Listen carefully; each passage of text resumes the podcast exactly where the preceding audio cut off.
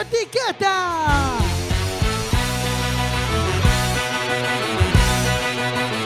Quack FM, tu radio comunitaria. Estás en quackfm.org, estás en la radio comunitaria y vas a escuchar sin etiquetas.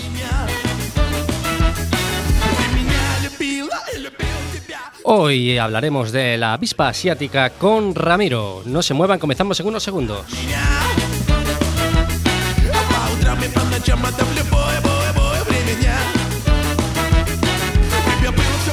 Ты меня западала и сказала, что устала Сука, ушла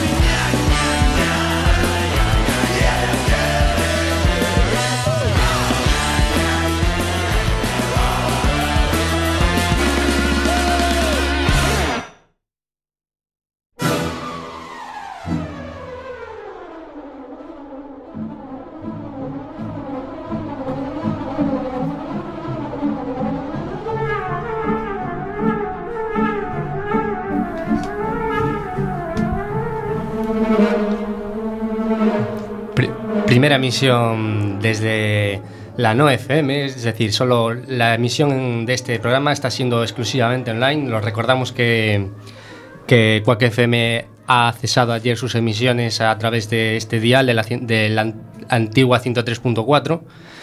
Y, bueno, aparte de esto, nosotros vamos a seguir con vosotros, vamos a seguir aquí en Sin Etiquetas eh, eh, para que aprendáis con nosotros, para que os culturicéis con nuestras propuestas de temas. Y este, y este año mm, tenemos unas sorpresas muy grandes. Y vamos a empezar hablando de, de la avispa asiática hoy. Pero antes de nada, eh, como siempre, presentar a nuestro equipo. eh, que está en los controles de los botoncitos, está Bardanca. Hola, boa noite a todas. Eh, María Loira, que está con nosotros aquí. Hola, buenas noches. Marina, Buenas noches. Gelo. Boas noites a todos e todas. Y para hablar de este, bueno, ya bastante conocido tema, hemos traído a Ramiro. Hola, Ramira. buenas noches. Hola, buenas noches. Eh, bueno, antes de nada, recuerden que pueden contactarnos directamente por redes sociales a través de Facebook, ¿vale? Y también al teléfono directo a Quack, que es el 881-012232. O bien también pueden mandarnos un WhatsApp, un WhatsApp al 644-737303. O si lo prefieren también, eh, Twitter. Pero hoy está Bardanca, así que mejor Facebook, porque así no, lo liáis no tiene tantas manos, el Podemos, pobre. podéis, podéis, podéis escribir también a Twitter, intentaré responder Mm. con la mayor brevedad posible. Eh, bueno, antes de, antes de nada, Ramiro, eh, eres apicultor. Sí. ¿Y mm, cuánto tiempo llevas eh, ejerciendo esta profesión? Eh, a ver, soy apicultor, pero eh, realmente me dedico a la divulgación y eh, a la divulgación ambiental desde el sector audiovisual. Entonces me dedico normalmente a la educación ambiental, producciones audiovisuales y apicultura desde hace ocho campañas. O sea, voy a empezar la novena ahora. ¿Y desde dónde eh, ejerces? De, eh, ¿De dónde ejerces?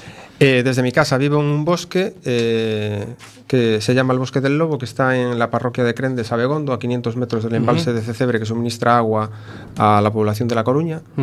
Y, y nada, vivo allí en medio de un bosque, eh, medio ermitaño, y, y es donde tengo las colmenas habitualmente. Aunque la idea es que eh, a medio plazo, si la- los focos de contaminación no identificados de la zona me lo permiten y, y desde hace dos años la velutina, mi idea era expandirme en la polinización por otros territorios. Y bueno, antes nada, eh, ¿qué tipo de, de- de mieles fabricas? ¿no? Porque, bueno, para los que no están así muy enterados, pues se pueden hacer diferentes mezclas, ¿no? Y si nos puedes explicar así un poquito. Sí, eh, primero aclarar que yo fabricar, fabricar, lo que se dice fabricar no fabrico nada. Vale. Ahí es donde iba a ir yo. ¿eh? Vale. Eh, eh, eso es el primer punto. Vale. Eh, yo en todo caso proceso eh, la miel y cuido a las abejas en el proceso de elaboración de la miel porque son las que realmente tienen el mérito. Eh, yo ahora mismo lo que estoy es produciendo miel multifloral. Miel multifloral se entiende eh, por la miel que es de un número eh, lo suficientemente abundante de flores como para no considerar la miel monofloral. Con lo cual no es una miel eh, la típica que te preguntan a veces, mira, ¿tienes miel de romero, miel de eucalipto y tal? No suelo producir ese tipo de miel. Y eh, eh, normalmente es eso, miel multifloral que es miel multifloral de costa, que suele ser tirando más bien a clara y suave. Que a veces eh, me tienen dicho lo de, eh, esta miel es muy clara, es muy suave, porque le echas azúcar. No. Eh, yo no conozco a nadie que le eche eh, azúcar a la miel. Incluso hay gente que dice que como es muy suave, hay un bicho volando por la sala, hay gente que quiere salir corriendo, tranquilos, es, es manso. Podemos, podemos asegurar que no es una velutina, No, que es el es tema que no nos es trata hoy, ¿no? María, por favor, Eh, no mates ningún bicho en presencia de Ramiro. Y bueno, y también haces eh, diferentes mezclas, ¿no? Eh, pues por ejemplo, a una le echas jalea real, a Sí, otra le echas. eh, hago eh, en vaso la miel multifloral normal, miel con propóleo, Mm. miel con jalea real, miel con polen y la que llamo trivalente, que es miel con polen, jalea real y propóleo. Pero claro, esto solo se permite unas proporciones muy, muy ajustadas, ¿no? Mm, Permitir, eh, puedes hacer la mezcla que quieras. O que se veñan gana, vamos, a ti, según, según ti queiras. Claro, eh, lo que pasa es que bueno, hay que tener en cuenta eh, ciertos parámetros que te marca la naturaleza.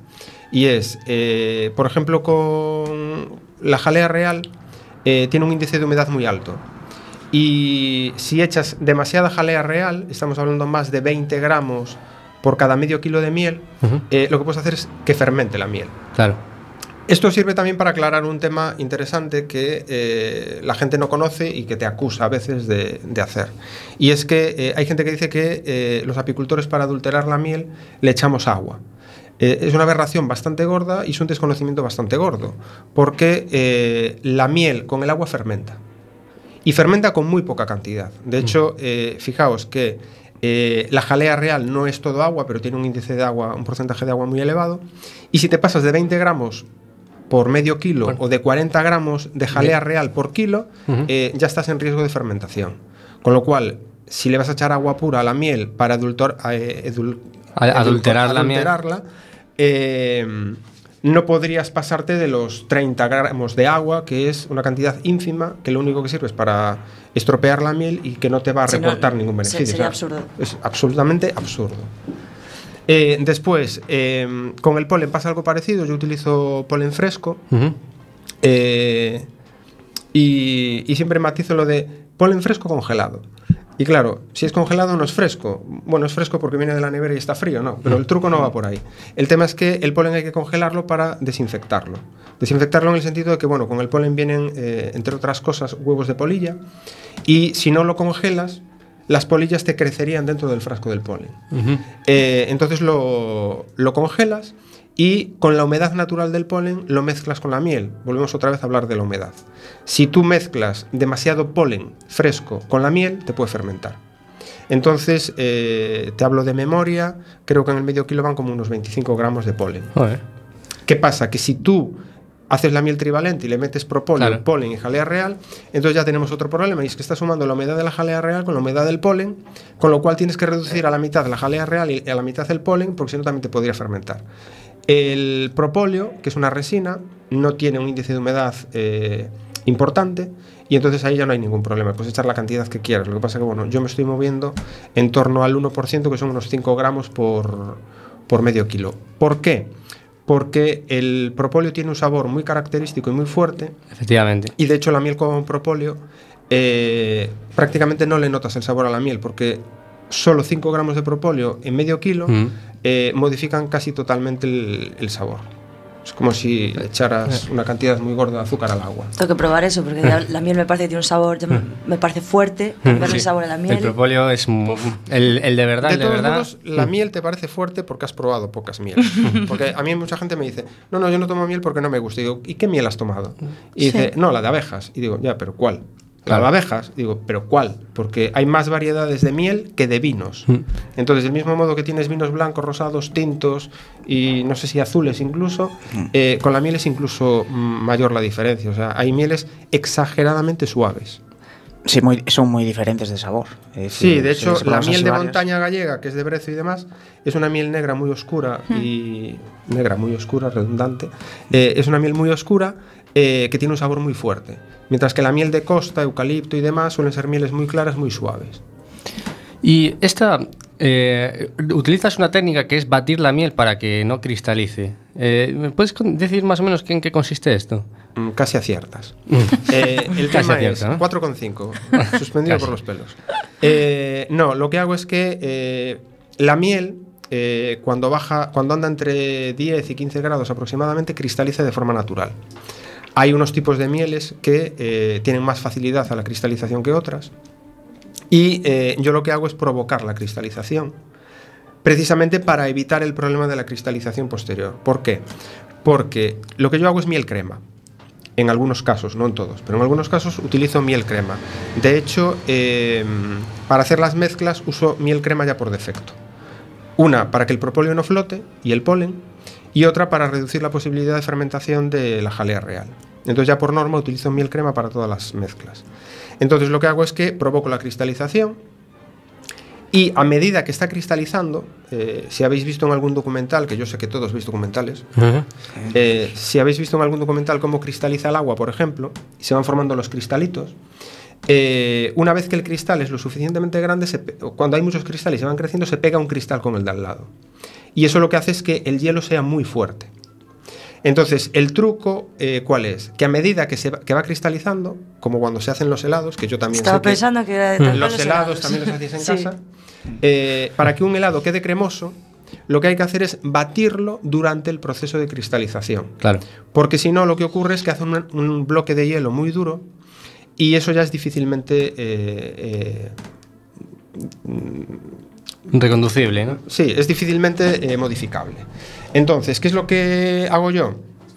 Le echo miel cristalizada eh, en una proporción aproximada del 10%. Yo estoy dando casi una receta.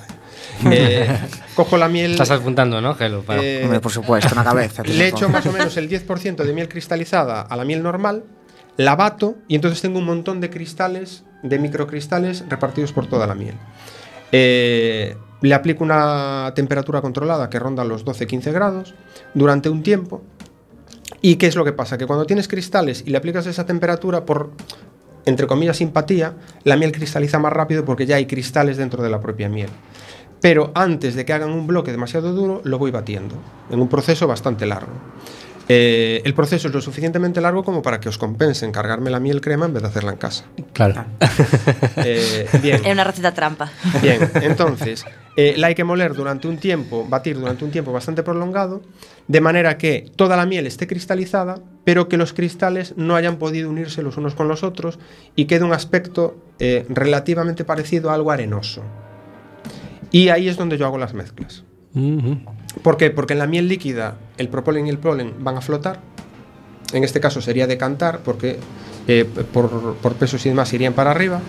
Y eh, la jalea real fermentaría. Entonces lo que hago es que en esa miel crema hago toda la mezcla, porque es una especie de tuto revoluto donde le resultaría muy complicado al polen y a, la- y a las partículas de propóleo eh, ir subiendo hacia la superficie porque no hay un movimiento de una sustancia líquida.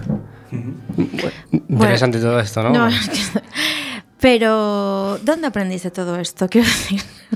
Eh, Autodidacta, Me parece una buena pregunta. Claro, Estuve en Uruguay grabando un documental en enero y allí utilizan mucho el rollo de muy buena pregunta, que Gracias, es algo parecido me lo voy a a lo de ¿Cuánto me das? Un 7 esta vez, ¿no? Sí, Madre, es un 4,5. siete, Es un 7.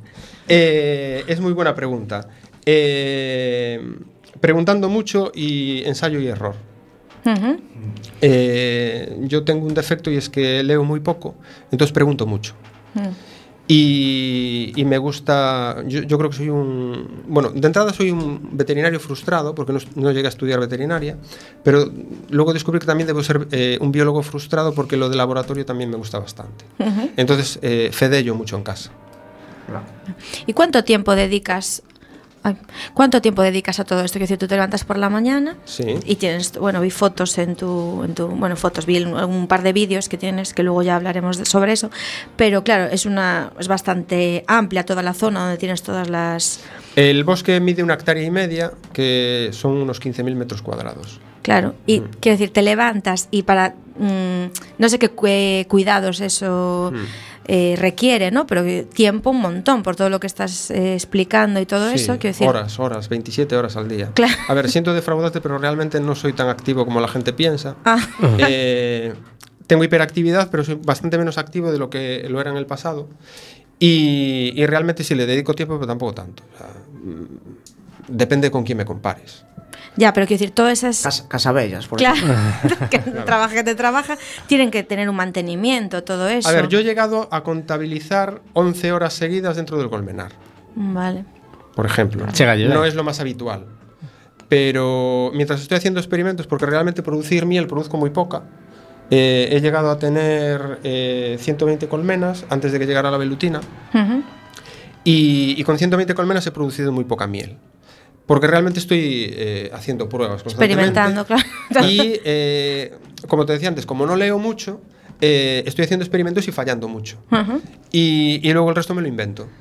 Y bueno, ya, tra- ye- yéndonos a- ya la has citado, hay una especie más ahora que es la que te está a ti tocando un poco las narices, que es la Vespa velutina. Pero para quien aún no se ha enterado, ¿qué es Bueno. la Vespa velutina? Eh, la avispa velutina, eh, primero quiero aclarar que eh, el primero que me tocó las narices fue eh, eh, los fitosanitarios del sector agrícola, porque en el sitio en el que yo vivo, eh, como os dije antes, durante los seis primeros años he tenido un foco de contaminación desconocido que me mataba por encima del 70% de las colmenas cada año. En 2014 llegué a perder 80 colmenas de 82. Y desde el 2014 eh, al año pasado he llegado a tener 120 colmenas sin comprar colmenas, reproduciendo colmenas. Eh, por eso produzco también poca miel, porque realmente todas las colmenas las invertía en reproducir abejas en vez de producir miel. Eh, el año pasado fue el primer año en el que no tuve eh, una mortandad tan alta por culpa de eh, ese foco de contaminación desconocida. Pero me apareció la velutina. O sea, tú, do- perdona, tú desde 2014 dices que está sucediendo esto. Eh, no, en, 2000, en, 2014 Empezó. cuando, cuando se me murieron 80 de 82 colmenas. ¿Y no sabías de qué? O sea, no sabes aún. Y, y sigo sin saber de qué, pero es saber un foco de contaminación desconocido uh -huh. que posiblemente sea agrícola. Vale. que, e que de feito, eh, bueno, antes de que aparecera a velutina todo eso, xa se falaba de, de, da disminución da poboación de abellas. Sí, claro. En, en, toda Galicia, es que, a ver, el, el, el, problema de la velutina eh, es un problema más. Pero hay, eh, desgraciadamente, eh, cientos de problemas con, el tema de la supervivencia de las abejas. Y la mayor parte de ellos están relacionados con eh, fitosanitarios que debieran o incluso que están prohibidos y se usan igual. Xa. Sí, é, é, é que, bueno, é que eso ahora porque está cabelutina, pero é, que Sí. eso, recordo de falar desde sempre. Sí, sí, eso. eso. Es una especie bastante Eh, sensible. Sí, a ver, eh, yo no me quiero meter en el tema porque no lo controlo lo suficiente como para hablar con propiedad, pero eh, hay multitud de tratamientos eh, para el control de plagas que afectan a los polinizadores. Y el problema de las abejas, o la ventaja en este caso con el tema de la miel, es que la abeja funciona como un fusible. O sea, eh, cuando la abeja va a una planta que está contaminada por un insecticida, y la abeja está llevando la miel o el polen a la colmena, la, abeja se va a morir antes de llegar a la colmena normalmente. Otra cosa es cuando acumulan eh, reservas para el invierno y durante el invierno pueden llegar a morir por, el, consumo de esas reservas. Pero lo relativamente normal es que eh, la abeja muera antes de llegar a la colmena y funcione como fusible. Eh, lo que ocurre es que eh, esto está pasando durante demasiado tiempo, cada vez en una forma más desmedida y cada vez con más cantidad de productos. Con lo cual, eh, a pesar del esfuerzo que estamos haciendo los apicultores para recuperar las poblaciones de abejas, eh, esfuerzo que la gente no valora porque hay que tener en cuenta una cosa bastante importante. Sí, un momento. ve- Eso, eh, vamos, luego ya nos encargamos de, de rajar del asunto y todo esto. Pero, pero ahora vamos un momento con una pausa musical que, eh, que nos va aquí proporcionar Bardanca, que le Sí, gusta porque- mucho a Juan Luis Guerra, me parece. Sí, pues Juan Luis Guerra es, es la miel de, de mi música diaria, Adri. Pero como nos, nos estamos empezando a meter con los enemigos de los enemigos de las abejas, hablábamos también de las avispas, como vamos a hablar después también, pues Juan Luis Guerra y sus avispas.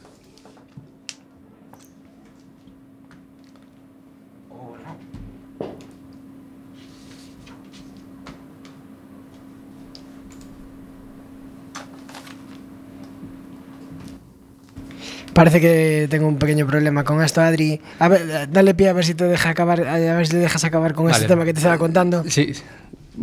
Continúa un momento por donde ibas. Eh, ¿De qué te estaba hablando? Eh, del esfuerzo de los apicultores. Sí, Claro. el, el- el problema principal que hay es que eh, normalmente los apicultores cobramos o se nos paga por la miel que vendemos o por los derivados de la, Claro. de la producción apícola que, que tenemos. Pero realmente el valor más importante de una colmena no es comercializado por el apicultor, porque es la polinización. Eh, la polinización es realmente eh, el valor más importante de las abejas y no es algo por lo que cobre eh, el apicultor. Entonces, ¿qué es lo que ocurre? Si los apicultores no hubiéramos estado y no sigamos estando peleándonos con todos los problemas que afectan a las abejas y recuperásemos las poblaciones de abejas que permanentemente están muriendo como consecuencia de los contaminantes Mm. agrarios por la velutina y por eh, diversas cosas más, eh, no habría abejas ahora mismo y habría un problema bastante serio de polinización. Eh, creo que se habla de que el 80% de las verduras y legumbres que consumimos dependen de la polinización. O sea, es un problema bastante gordo al que no se le presta atención y que yo ya no digo que se nos pague, pero por lo menos que se nos reconozca. Que se los reconozca, evidentemente. Arranca. Ahora sí, vamos Ahora a dar paso a las avispas de, de Juan Luis Guerra.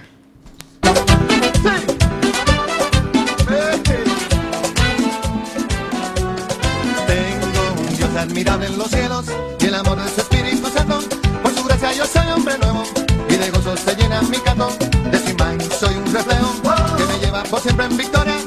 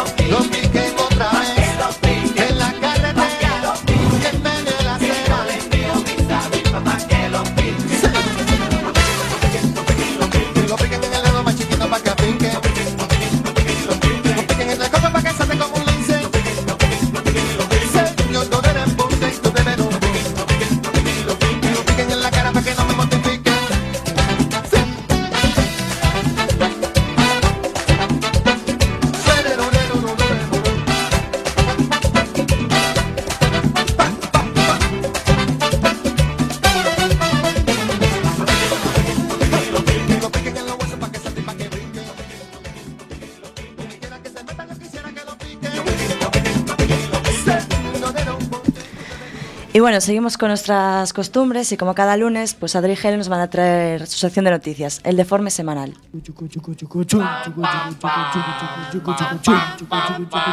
El deforme semanal.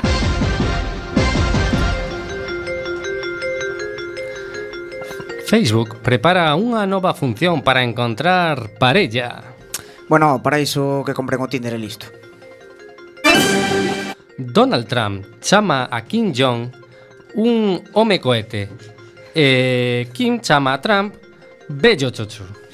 Son os loxos, nos tempos de Katanga, Corea, Labañón e Sagrada este serían uns mataos. Unha muller leva 14 anos indo aos funerais dunha igrexa para comer o bufé libre do velatorio. Home, pois vai ben, aí debese comer fiambre do fresco. O rapeiro B.O.B. inicia unha colecta para demostrar que a Terra é plana. Pero que quere mercar un barco para chegar ato final da Terra logo. Non sei, pero quere alcanzar o millón de dólares para lanzar o seu propio satélite e desmontar a conspiración da NASA en pro de moitas ganancias. Eu me pregunto, como quere poñer o satélite en órbita? É o máis importante. Pola parte de arriba ou da baixo desta terra plana? Pero é que fixo un tema e todo, eh? Chámase Flatline Temazo, seguro. En fin, moito ánimo. Netflix retira un episodio da Bella Malla por... porque unha nai observou, moi observadora por certo, nun segundo plano un pene dibuxado nunha pedra, así como unha pintura rupestre, non? Eh, no minuto 5.30 do episodio 35. Home, por favor, eh, esa educación tamén.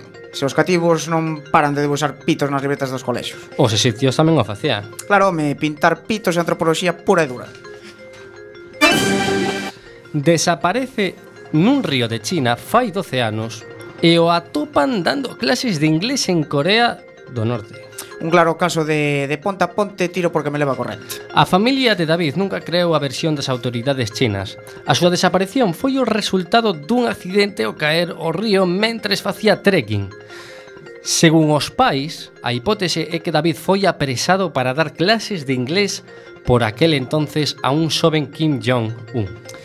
Non podo estar de acordo coa familia, é moi plausible a historia de que caeu o río e apareceu en Corea do Norte. Como vai dar clases de inglés a Kim Jong-un sen saber coreano? Nada, nada, cae o río seguro. Eh, Aran Aznar, a sobrinha do expresidente do Partido Popular, estrease como directora do cine porno.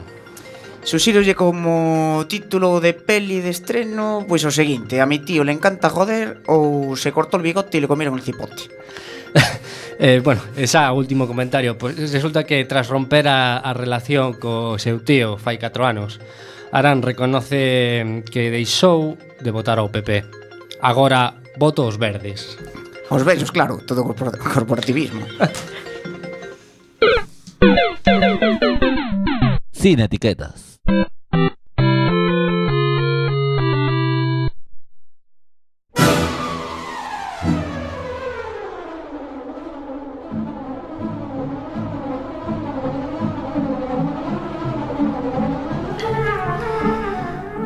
Seguimos aquí en cuacfm.org, seguimos hablando de con Ramiro y eh, vamos a pasar ya a hablar de la- del tema que nos trae, que es la, la Vespa velutina. Lo primero sería, ¿por qué zonas está instalada esta avispa? Por todas partes. Por todas partes. Así, resumiendo. Así resumiendo por todas, o sea, Dependiendo, dependiendo del territorio del que estemos hablando, si nos, nos ceñimos a la zona más próxima a la que estamos, está por todas partes. Eh, creo que son 13, 14 años, sobre 13 años me parece que llegó a Francia y tiene invadida prácticamente eh, toda Francia, toda la mitad norte de la península ibérica, llegó a Italia, Reino Unido, Alemania y no tengo datos desde el año pasado, pero sigue extendiéndose por, por Europa. Eh, lo más curioso de. Personalmente, lo que me parece más curioso de- del caso de la velutina con relación a la, a la expansión que ha tenido es que, eh, según estudios genéticos, eh, todas las velutinas eh, que hay en Europa son descendientes directos De una sola. una sola reina, fecundada al menos por cuatro machos. Y que llegó muy posiblemente en un barco con un cargamento de madera, creo que a Burdeos. Eh, eso nos, nos viene a decir un poco la, la tasa de reproducción y de expansión que tiene, ¿no? Sí. Que parece incontrolable. Eh, es que es el, el tema al que, al que quería ir. Eh, hay gente que dice, ¿qué tenemos que hacer para conseguir eliminarla? Nada. O sea, no podemos, o sea, para eliminarla, nada. Para controlarla, muchas cosas. Pero eliminarla es. El ser humano no tiene capacidad para eliminar eh, una especie eh, con esta capacidad de expansión. Y básicamente, eh, si, si volvemos a citar lo que acabo de decir, eh, si una sola reina ha conseguido montar este pollo, claro. no tenemos capacidad para eliminar todas las reinas que ahora mismo hay en. Sin que nos monte ese mismo pollo. Claro, porque es que hagamos lo que hagamos, eh, con que nos quede una sola reina, que nos quedarían muchas más, pero con que nos quedase una sola reina, volveríamos otra vez a empezar. Eh, esto no quita que se puedan hacer muchas cosas que no se están haciendo. O sea, hay que aprender a vivir con, Hay que aprender a con la avispa velutina. Sí, pero eh, eso tampoco se puede utilizar como argumento para eh, decir que hay que adaptarse porque está ahí y ya está. O sea, hay que aprender a vivir y defenderse. Porque lo que, se- lo que no se está haciendo ahora mismo es defenderse adecuadamente. Incluso yo diría que en algunos casos no nos estamos defendiendo nada. Pero una cosa, eh, Francia ya nos llevaba avisando desde 2014 de esto, ¿no? Y de- que eso os viene encima Sí. con, la, con, la, con la avispa asiática. Y Antes del 2014. Antes del 2014, bueno, más o menos. Mm. Eh, ¿Por qué reaccionamos tan tarde? Sí, pues yo tengo otra pregunta. Eh, ¿Hemos reaccionado ya? Bueno, eso también es verdad. O sea, eh, yo no creo que hayamos reaccionado. O sea, ¿Qué, se está haciendo? ¿Desde los poderes públicos, desde la administración? No sé, ¿qué, qué, qué se Yo creo que le preguntas a la persona equivocada porque yo te diría nada. O sea, aparte de salir en los medios de comunicación eh, diciendo que están haciendo muchas cosas, yo te diría nada. Eh, realmente, si nos apartamos de los apicultores y de gente con muy buena voluntad que vive en el medio rural, eh, algunos grupos de protección civil, algunos ayuntamientos muy involucrados y tal, eh, lo que es la administración, que realmente tiene competencias, que en este caso sería, creo que la Junta, la que tiene competencias sobre la- el control de especies eh, invasoras, eh, en la práctica no se está haciendo casi nada. De hecho, a mí hace poco, a través de Facebook, una amiga de, aquí de Galicia me decía que eh, tenía dos nidos cerca de donde estaban sus abuelos y que había llamado al 112 y que le habían contestado literalmente que si no estaban al lado de una casa no se los iban a ir a retirar. Entonces, eh, es una clara muestra, si damos por cierta esta versión, eh, es una clara muestra de que solo se actúa en aquellos casos que tienen eh, difusión pública o mediática. Pero no se hace nada para controlar realmente a la especie. Eh, Bueno, aparte supoño eh, que non haberá ningún tipo de investigación por parte da Xunta, é dicir, non haberá ningún entomólogo nin entomóloga traballando neste, é dicir, Eh, no te lo puedo asegurar. Eh, las últimas noticias que tengo es que alguna universidad gallega, creo que la de Santiago, pero no estoy seguro, estaba investigando algún tipo de patógeno autóctono que afecte a insectos autóctonos que pueda ser especialmente eh, mortal para la velutina. Eh, hablando en plata, eh, lo que se está intentando, que me parece muy interesante y realmente me parece lo más interesante de lo que se pueda hacer, es intentar meterle la gripe a las velutinas en el nido. O sea, para los que conozcáis la película de La Guerra de los Mundos, eh, y no quiero hacer spoiler, pero es una historia muy antigua y todo el mundo debe conocer ya, eh, realmente es una especie invasora que no está preparada para algunas bacterias, sí. algunas bacterias, algunas enfermedades autóctonas. Entonces la línea va por ahí. La- la- los tiros van por ahí. Por- Y porque a- antes de nada habría que preguntar eh, qué es el qué problema ecológico, qué pro- problema o problema psicológico está, está ocasionando esta avispa. Eh, ese es otro problema, eh, que no sabemos el problema.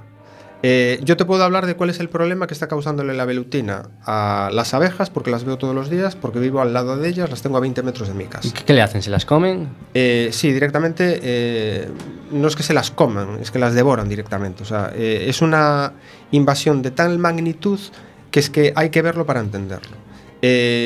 Se pueden, o sea, yo te podría enseñar fotos de colmenas donde ves tal cantidad de insectos que a priori piensas que son abejas y son velutinas. O sea, eh, ahora mismo hay zonas de Galicia donde hay más velutinas rondando e incluso dentro de las colmenas que, que abejas.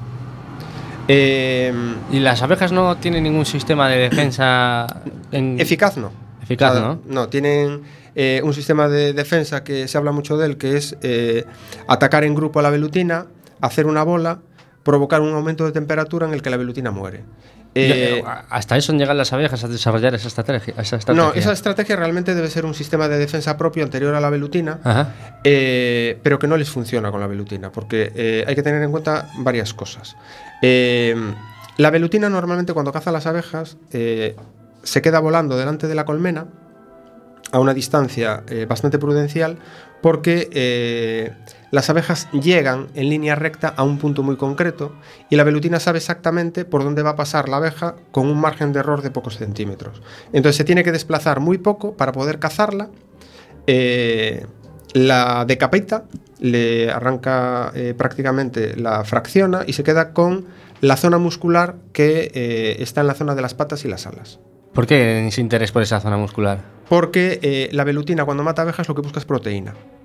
La para as velu- larvas ou para ela Sí, misma. no. eh, la velutina Y esto hablo de eh, los datos que aporta un señor que me parece que es Navarro y que me parece muy interesante eh, citar, porque es una persona muy involucrada en el tema y que eh, está estudiando por su cuenta y, y casi casi son los únicos datos mm, fiables que, que tenemos. Eh, Ernesto Astiz, creo que lo estoy pronunciando bien, eh, según los experimentos de, de Astiz, eh, la, la velutina se alimenta principalmente de azúcares y la larva se alimenta principalmente de De proteínas. proteínas.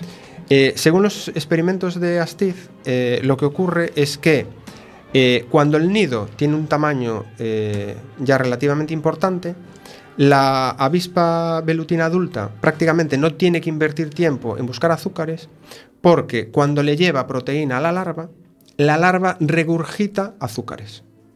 O sea, digamos que funciona como una especie de segundo estómago eh, perfectamente coordinado para que la velutina eh, se olvide de buscar eh, azúcares porque llevándole proteína a la larva ya tiene Ya solucionado tiene, el ya tiene el problema. la- solucionado el problema del azúcar. Y de hecho eh, es casi adictivo porque eh, le viene dado ya por la, por la propia larva. Eh, ¿De qué manera ataca la, la velutina a las, a las abejas? Que era lo que me preguntabas antes. Pues eso, se coloca directamente delante de la colmena, sabe que la abeja va a venir por un sitio muy concreto y con un pequeño movimiento directamente la caza. Lo que se está empezando a ver ahora es que eh, las abejas están aprendiendo y en vez de entrar en línea recta, digamos que hacen unos quiebros y ahí es donde tiene eh, una pequeña ventaja, porque la velutina es capaz de, o sea, tiene más agilidad en vuelo que, la velutina. Entonces, eh, en algunas ocasiones consigue librarse, pero ¿qué es lo que ocurre? Que la presión de la velutina delante de la colmena es tan bestial que eh, por muchos quiebros que le puedan hacer las abejas a, a la velutina, eh, digamos que el desgaste que tiene la colmena con relación a las bajas y la capacidad de reproducción de la propia colmena acaba eh, haciendo colapsar la, la colmena. El problema es que son más ¿no? en un momento determinado. Mm, Ya no es que sean solo más, porque a ver, delante de la colmena no llega a haber más velutinas Claro. que abejas dentro de la colmena. Pero lo que ocurre es que la, colme- o sea, la, la velutina tiene derecho a jugar una segunda partida y la abeja no. Claro. Entonces, eh, mm, no sé exactamente de dónde sale el dato y no nos podemos agarrar a él eh, eh, como si fuese totalmente veraz porque no, no, no conozco ahora mismo, no recuerdo la fuente y no sé exactamente cómo se obtuvo, pero se habla de que una velutina podría estar cazando en torno a 50 abejas al día. Eh, 50 abejas al día eh, implica que eh, no sé cuántas velutinas pueden estar delante de una colmena cazando 50 abejas al día. Y el problema que tenemos es que la capacidad de reproducción de la, de la colmena no solo se reduce porque eh, le estés quitando eh, 50 abejas al día por cada velutina, sino que además las velutinas salen menos a buscar comida.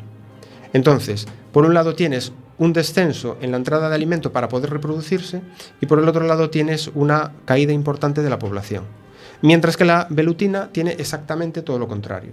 Tiene mayor entrada de alimento en el nido y mayor número de avispas que pueden ir a cazar abejas. Eh, me preguntabas por el problema ambiental que puede estar provocando. Nosotros sabemos lo que le está haciendo a las abejas, porque las vemos todos los días y las tenemos muy controladas. Y podemos intervenir en la, en la reproducción para intentar minimizar eh, el problema e incluso luchar contra la velutina eh, dentro y fuera de los colmenares.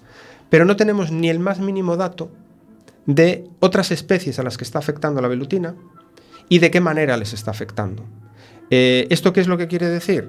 Que si tenemos especies de insectos que estén especialmente en riesgo poblacional en el territorio donde está entrando la velutina, eh, a nada que les afecte eh, parecido a las abejas, nos podemos encontrar que en uno o en pocos años esa especie desaparezca. Sí, porque Y- la abeja claro. no la estáis, claro, Claro. la protegéis, pero, Pero ¿quién claro. protege al resto? Por ejemplo, eh, avispas silvestres u otros insectos, eh, eso, que tengan unas poblaciones eh, especialmente críticas y que la velutina les esté atacando con la misma eh, voracidad que a las abejas. Pues a lo mejor nos encontramos con que un entomólogo eh, dentro de tres años va a hacer un estudio sobre una especie que estudió hace cuatro y resulta con que se encuentra con que esa especie se extinguió. Y no nos enteramos hasta que se haga el estudio. Y cuando decimos que se extinguió, quiere decir que eh, es prácticamente imposible recuperarla. Entonces, eso no, no lo sabemos, pero eh, es fácil sospechar que está ocurriendo. Y cuando hablo de insectos, los metemos entre comillas, porque eh, yo he visto vídeos de velutinas matando ratones, Joder. crías de ratones, ay. pero matando ratones. O sea, eh, imaginaos una cría de ratón Ya, sí, sí. eh, que está dentro de una colmena, porque los, ra- los ratones a veces invaden las colmenas cuando están vacías, eh, y una velutina que sale montada encima de un ratón que se intenta escapar de la velutina y eh, que le está intentando clavar las... O sea, eh, que está clavado a la, a la cabeza del- de la cría del ratón. Y el, la- el avispón autóctono, la, la vespa, bueno, como Cravo. las vespa cravo, eh, no, no intenta competir por el mismo nicho. eh, Sí, a ver, yo no estoy en zona donde haya carabo. Mm. Por lo menos yo no la he visto nunca. Pero lo que dicen ciertos compañeros con los que puedo hablar es que donde hay crabo, la velutina lo tiene más complicado porque tiene un competidor. Pero a ver, no sé hasta qué punto eh, ese competidor es simplemente competidor de recursos o, compite eh, por los recursos, claro. o que además eh, es agresivo con la velutina. Mm, No te puedo dar el dato porque lo desconozco. Pero bueno, eh, digamos que el nicho de la velutina aquí lo estaría ocupando la avispa cravo, pero la avispa cravo ni de lejos es tan agresiva como la velutina, Ni tiene tanta tasa de reproducción, quizá. ni tiene la capacidad de expansión de la velutina. Claro. Supoño que, bueno, a velutina non, non na, donde é autóctona terá os seus depredadores naturais. ¿Cuáles son? O sea, es lo que me vas a preguntar. Claro, Bien, es supoño una- que será algún tipo de pájaro, non sei. No, son avispas más grandes. Más grandes todavía. Sí. Eh, entonces, claro, el, el tema es, eh, la velutina cuando evoluciona en un ecosistema eh, que a la par evoluciona eh, con la velutina, pues evidentemente está en equilibrio. Eh, pero cuando tú te traes eh, la velutina a un sitio que no está preparado, pues pasa como con cualquier otra especie invasora. Por eso se denomina, es- se denomina especie introducida invasora, porque tiene capacidad de invadir. Eh, entonces, claro, el problema es que eh, hay algún vídeo y algunas imágenes del halcón abejero eh, comiendo nidos de velutina, pero claro, es que el número de halcones abejeros que podemos tener, eh, o sea, es como si te vas a una boda y te ponen 28 platos, o sea, no te los das comido todos. Entonces, la presión que está haciendo el, el halcón abejero, pues yo creo que puede ser eh, meramente eh, simbólica. Eh, La presión, perdón, Ángelo, la presión del halcón abejero es simbólica, no la presión de la cara de Marina al hablar de, de las abejas, Más de las abejas pterodáctilos más grandes que se comen a las abejas, a las avispas asiáticas. ¿eh? Pues que hoy eh, es muchísima casualidad, pero hoy por primera vez vi una velutina. Y te pareció grande. Por Y me primera- pareció enorme. Estaba en una terraza y se me posó así como a 15 centímetros y salté de la silla. y Hay- hay- hay ahora, avispas- Pero ahora me está dando sustos todo. ¿Tiene Ah, motivos, que co- pa- ¿Tiene motivos para tenerle miedo? A, porque el, el ¿A la animal- velutina o a la avispa que a se la, come a la la velutina? velutina? que costa cada aquí é máis grande, non? O avispón. No, no, no, no. A ver, yo no te sé definir exactamente las diferencias, pero andan por ahí. ¿eh? Sí, non? Sí. Bueno, tenemos en el Facebook del programa eh, las fotos con las distintas eh, avispas, abejas, para un poco distinguirlas por si hay alguien que no, que no las vio. Me, Eh, me- me interesa eso, si, si le tengo claro, que temer a la, vel- a la velutina. Tengo que tenerle miedo. Bueno, vamos a dejar esta pregunta para después porque Chan, chan, chan, hay chan. otra pregunta que se hacían los Black Crowns hace tiempo y es ¿qué es, qué es una, una avispa sin su picadura? Y esto lo comentan en su tema Sting Me, Pícame, que es lo que está pensando ahora mismo Marina.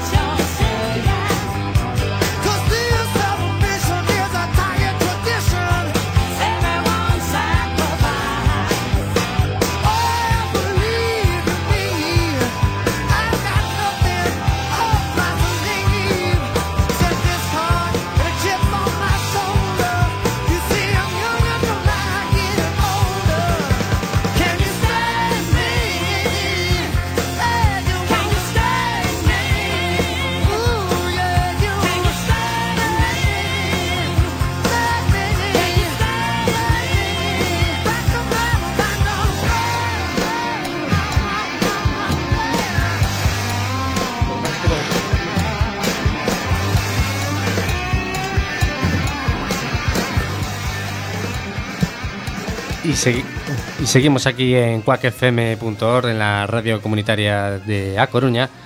Eh, seguimos hablando de la Vespa Velutina con Ramiro y nos habíamos quedado en que, en que Marina les tiene un poquito de, de miedo a estos, a estos individuos. Pánico, casi.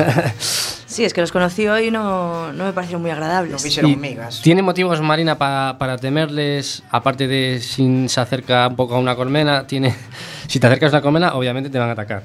¿Vale? Sí, Pero, sí, lo tengo pero si no, eh, ¿tiene, algún tipo, ¿tiene algún tipo de peligro mayor a una avispa normal? ¿Quieres la versión light o la versión... Yo de lo hardcore, ya a, a tope. Eh, preocúpate mucho. Sí. Eh, no, a ver, eh, seamos serios, en la medida de lo posible. Eh, la semana pasada me picó una velutina. Llevo una picadura de velutina por año. Eh, llevo dos años, llevo dos picaduras de velutina. ¿Es Eh, más dolorosa o es un mito? A ver, yo creo que depende eh, de una forma importante del grado en el que uno se queje habitualmente de las cosas. Vale. Pero, a ver, dolorosa es. Lo que pasa es que, eh, como en las inyecciones, eh, ahora ya no nos pinchan tantos, pero cuando yo era pequeño nos pinchaban muchos, ya te decían, no te fijes en el tamaño de la aguja. A las chicas os quiero aprovechar para decir, el tamaño no es importante. No te fijes en el tamaño de la aguja. Lo que duele es la inyección, el líquido que te meten El líquido que te dentro. mete dentro. Claro, entonces la velutina no sé cuántos milímetros, no sé si tiene 5 milímetros de aguijón, eh, yo se lo he visto, no, no se lo he medido porque no mido esas cosas, los chicos no medimos esas cosas. Eh, eh, no sé cuánto le mide a la velutina el aguijón, Eh, pero le mide bastante. De hecho, la primera vez me, me picó porque me atravesó un guante bastante grueso y bastante duro. Eh, y la segunda me picó porque eh, me atravesó el pantalón. Lo de atravesar el pantalón eh, no tiene mayor importancia porque las abejas también me atraviesan el pantalón. Eh, pero bueno. eh, Perdón, un vaquero. sí, sí, un vaquero, sí. sí. Prosigue. Vamos a ver. A ver, un vaquero tiene bastante menos de 5 milímetros de espesor. Yo no mido las cosas, pero sé, sé lo que son 5 Sí, milímetros. sí, no, era para saber si era de esto del. No os asustéis, eso no es una velutina. No, ya. Hoy tenemos aquí la fauna. Bien, a mí me picó en la parte trasera de la rodilla y eh, me eché amoníaco, me puse frío y demás, y aun a pesar de eso la inflamación me llegó al tobillo. O sea, se me puso una pierna de Schwarzenegger, vamos.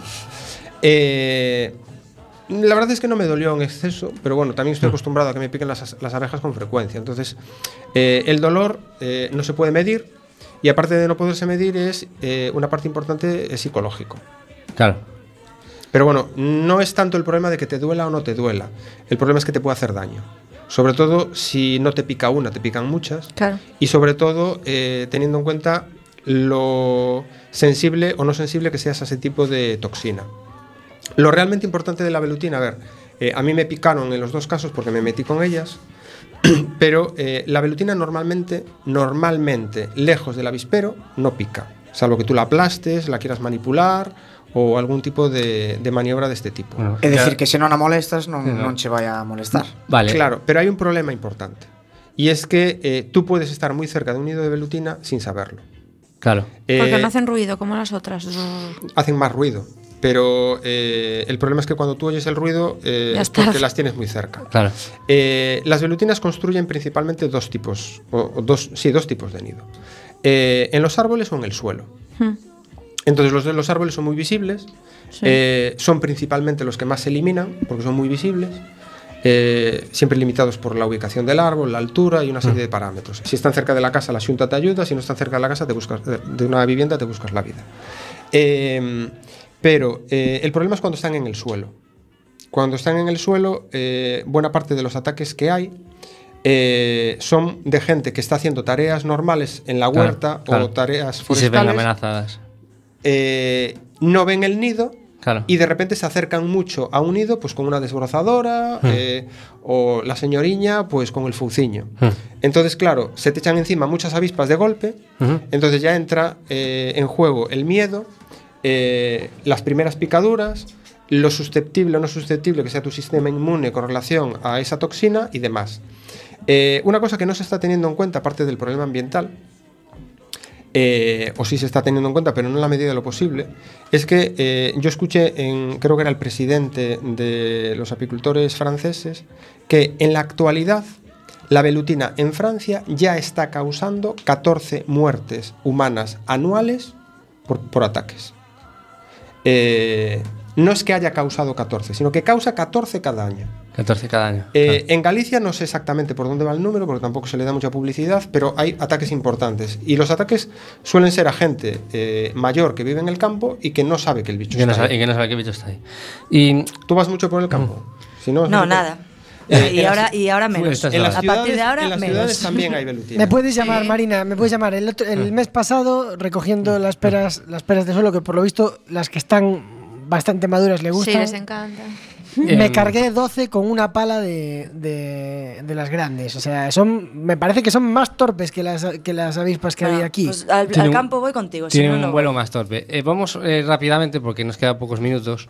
Eh, las maneras que se ha inventado los apicultores o la gente eh, para cómo erradicarla, ¿no? Vemos diferentes mezclas como alcohol con miel, que si zumo de arándano, etcétera. ¿Has probado alguna de estas trampas y ha sido Sí. medianamente efectiva? Sí, vamos a ver. eh, hay que tener. Ahora vamos eh, contrarreloj, porque no, mm, Sí.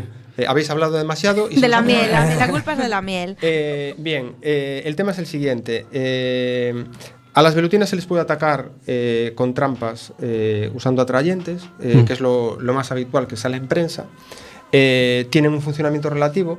Eh, el, momento más adecuado, y esto es importante, para colocarlas es eh, entre marzo y abril. Es muy importante colocar trampas con atrayentes porque es cuando las reinas, o sea, todas las velutinas que se cazan en ese momento son reinas. Entonces, si tú cazas 20 o 30 avispas, son 20 o 30 nidos menos. A partir de eso, de abril, ya empiezan a salir obreras y eh, la repercusión que va a tener es bastante menor. De hecho, ahora mismo tengo compañeros que ponen garrafas de plástico de 5 litros, las vacían todas las semanas, eh, estamos matando miles de velutinas eh, a la semana y los nidos prácticamente no se enteran, porque ya son nidos demasiado grandes. Claro. El momento más adecuado para colocar las trampas con atrayente líquido eh, es en marzo y abril para cazar las reinas, que casualmente es cuando la gente pone menos interés porque es cuando no se ven. Claro. Y luego tú, bueno, eh, no, no tenemos mucho tiempo para que nos lo comentes, pero eh, diseñaste un sistema de trampas eléctricas en el cual has subido un vídeo de cómo Sí, se hace, en- ¿no? en. Sí, eh, va a hacer un año ahora que colgué el vídeo de eh, el arpa eléctrica y eh, lo primero que quiero aclarar es que yo no diseñé nada. O sea, eh, hay, me he encontrado con dos tipos de gente. La que eh, me agradece y me agradece y me agradece que haya inventado y yo no inventé. Lo quiero aclarar. Y también hay otro grupo de gente bastante más reducido que eh, me reprocha que me quiera llevar el mérito de haber inventado cuando no lo he inventado. Entonces, Claro. aprovecho para aclarar que yo no lo inventé. Vale. Y nunca he dicho que lo haya inventado y de hecho en el vídeo digo varias veces que no lo inventé. Lo único que hice, y, creo que gracias a eso mm, los apicultores que conozco, porque yo no conozco a, a ninguno que lo estuviera usando antes, salvo un número muy puntual de personas de la Asociación de Apicultura que, que las compró, había unas arpas eléctricas que valían 600 euros cada una. Yo tengo nueve arpas en el colmenar y debería de poner más, 600 euros cada una. Eh, y yo lo que desarrollé fue un sistema para poder fabricar arpas por 7 euros. Bricomanía. Bricomanía total, que era Vale. lo que te comentaba antes a ti, de eh, eh, donde aprendí. Le dedico mucho tiempo eh, por ensayo y error y, y a veces funciona y a veces no funciona. Y Ramiro, ahora antes de despedirnos, si la gente que nos está escuchando Para saber quisiera, quisiera saber más, quisiera probar esa miel cristalizada pero no cristalizada, eh, ¿dónde podría contactar contigo? Eh, no tengo ningún sitio especial para contactar, salvo el Facebook. Mm, eh, si buscáis Ramiro J. Freire, eh, solo aparezco yo a nivel mundial, eh, porque debe ser muy peculiar el nombre. Y, y a través de ahí eh, intento atender a todo el mundo y, y, bueno, comercializo la miel puntualmente en algunas ferias que no son fijas. Este año tengo muy poquita miel, posiblemente no vaya a las ferias. Y, y la forma de, difu- o sea, de vender la miel es a través, eh, o sea, de forma personal, tratando con la gente. Matizando que el 100% de los beneficios de la miel se dedican a proyectos de eh, conservación y divulgación ambiental. Y bueno, eh, antes... Con lo cual es ruinosa la miel. totalmente ruinosa. Una frase de 30 segundos. ¿Este bricolaje que hacéis los apicultores, este bricomanía, esta investigación, os corresponde? Eh, evidentemente no. O sea, el tema es, eh, estamos en una guerra que no nos pertenece, haciendo el trabajo que no nos pertenece, con una administración que no está haciendo lo que sí le pertenece. Perfecto, pues con esta reflexión nos despedimos. Nos, sentencia. nos va- nos vam- nos vemos el lunes que viene en cuacfm.org. Recuerden que, puede- tienen, que pueden escuchar el podcast cuando queráis, en la, entrando en la página web. Y el Y- viernes redifusión a las 9 de la mañana. Y el viernes de difusión a las 9 de la mañana. Es que tenía dudas yo si el tema de la difusión. Sí, sí, sí, Vale, continúa, sigue- seguimos con la continúa. difusión a las 9 de la mañana, ¿no? Vale, perfecto. Eh, esto ha sido Buenas todo por noches. hoy. Y Buenas nos noches. vamos escuchando Misfits y la avispa reina. Gracias, Ramiro. Boas noites. Gracias.